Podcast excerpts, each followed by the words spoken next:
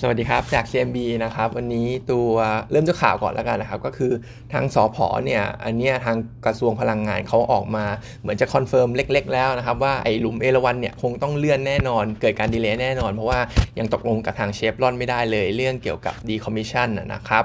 เพราะฉะนั้นเองก็ความเสี่ยงก็เรื่อง volume แก๊สเนี่ยอย่างที่เรามองไว้นะครับว่าหลุมเอราวันมันจะเลื่อน รวมไปถึงตัวทางโมซัมบิกหรือว่า Sabah H เนี่ยมันก็ยังเป็นความเสี่ยงที่เรา concern อยู่นะครับเพราะฉะนั้นพี่หนิมเขาก็ปรับสอพอไปเป็นโฮอยู่แล้วนะครับ target price อยู่ที่ประมาณอ่า118 บาทนะครับก็จริง ๆ แล้วสำหรับผมผมว่าสอพอเนี่ย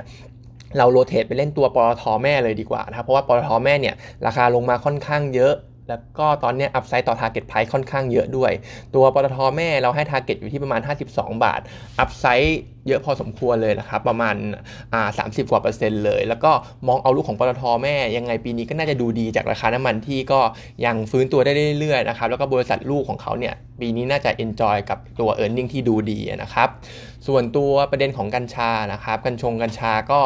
วันนี้มีข่าวว่าอย.เขาก็ report ออกมานะครับว่าตั้งแต่มีกระแสข่าวเรื่องกัญชาเข้ามาเนี่ยมันก็ทำให้มีทั้งเกษตรกรเข้ามาขอยื่นขอคำแนะนำเกี่ยวกับเรื่องเนี้ย เฉลี่ยเนี่ยวันละประมาณ 600รายเลยนะครับ รวมไปถึงตัวผู้เล่นต่างๆ ไม่ว่าจะเป็นกลางน้ำหรือปลายน้ำเกี่ยวกับผลิตภัณฑ์ตัวนี้เนี่ยก็เตรียมตัวกันเข้ามาปรึกษากับทางอย.กันเยอะเยอะมากนะครับผมเพราะฉะนั้นเองก็น่าจะเป็นกระแสต่อไป ตัวหุ้น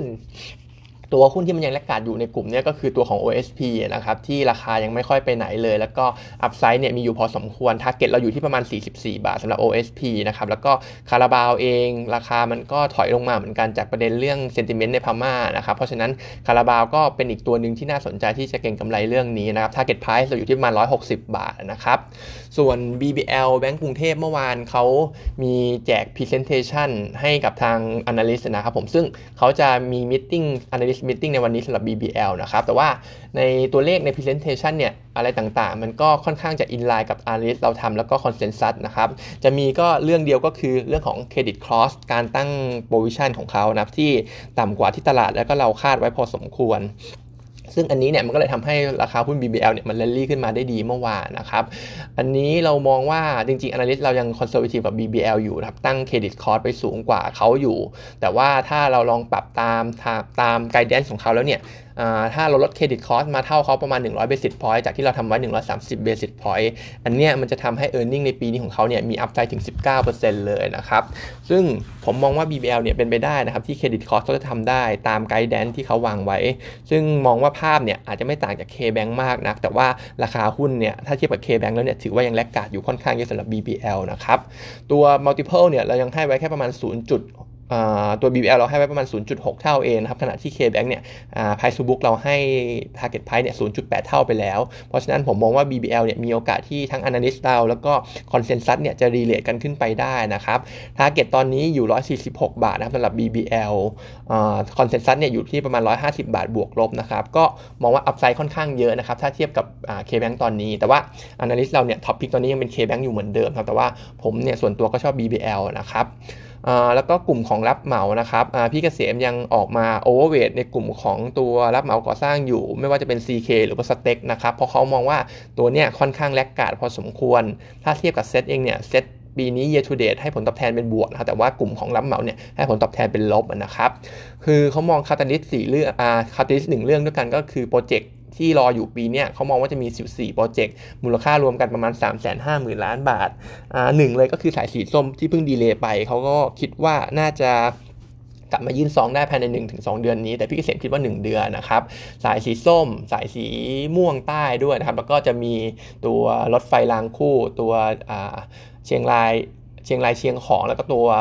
นครพนมนะครับซึ่งทั้งหมดเนี่ยรวมกันประมาณ 3 5 0 0 0 0 ล้าน ก็อันนี้จะเป็นคาตาลิสต์ให้กับกลุ่มของรับเหมาก่อสร้างนะครับที่พี่เกษมมองว่า laggard อยู่แล้วก็ downside น่าจะจำกัดแล้ว ที่ผ่านมาราคาเหล็กก็ปรับตัวขึ้นนะครับอาจจะเป็นอีกเรื่องที่เป็น concern เพราะว่าใน quarter สี่เนี่ยราคาเหล็ก rebound มาประมาณ 3-5%นะครับแต่ว่าคิดว่าอันเนี้ยไม่ใช่ concern หลักนะครับแล้วก็คิดว่าสถานการณ์เหล็กไม่น่าจะ ราคาเนี่ยไม่น่าจะพุ่งไปมากกว่านี้แหละ เพราะว่าสถานการณ์เศรษฐกิจโลกมันไม่ได้มีมันไม่ได้ฟื้นมันมันยังไม่ได้ฟื้นตัวอะไรขนาดนั้น แล้วก็คิดว่าพวกต้นทุนพวกเนี้ยจะยังยังนิ่ง ๆ อยู่นะครับ ทรง ๆ ไม่ได้จะมีการพุ่งขึ้นอะไรขนาดนั้น ก็ top pick เนี่ย CK นะครับ target price 20.8 บาท valuation ถือว่าถูก ตอนนี้เทรดอยู่ที่ประมาณ 0.9 เท่า book เท่านั้นนะครับ แล้วก็ส่วน preview quarter 4 เอง เราทำ CK 493 ล้านนะครับ บวก 135% year on year ติดลบ 1% Q on Q นะครับ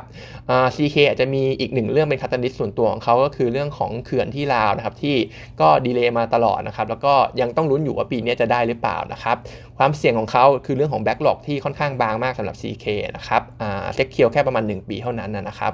ส่วน STEC เนี่ยเขาก็ให้เป็น buy เหมือนกันสำหรับพี่เกษม target price 15 บาทนะครับ ตัวนี้อาจจะเป็นลอง CK ในหลาย ๆ เรื่องทั้งเรื่อง valuation ที่แพงกว่านิดนึงนะครับ แต่ว่าโดยรวมยังถือว่าถูกอยู่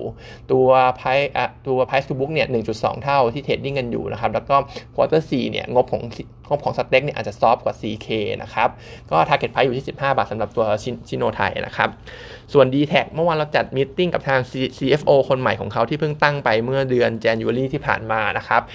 โดยรวมๆยังไม่ได้มีอะไรใหม่หรือเป็น game changer ที่ดูน่าสนใจนะครับ เรื่องของ revenue ไอ service revenue ที่เขามองว่าปีนี้จะติดลบก็ จริงๆในรายละเอียดก็คือครึ่งแรกเนี่ยเป็นลบนะครับผมแต่ว่าครึ่งหลังเนี่ยเขาจะเป็นบวกได้สำหรับ Service Revenue เรื่องของ 5G ก็ยังเป็นสิ่งที่ยังเสียเปรียบต่อไป แต่ว่าทางผู้บริหารเขาบอกว่าเขาไม่ได้กังวลอะไรมาก เพราะว่าทุกวันนี้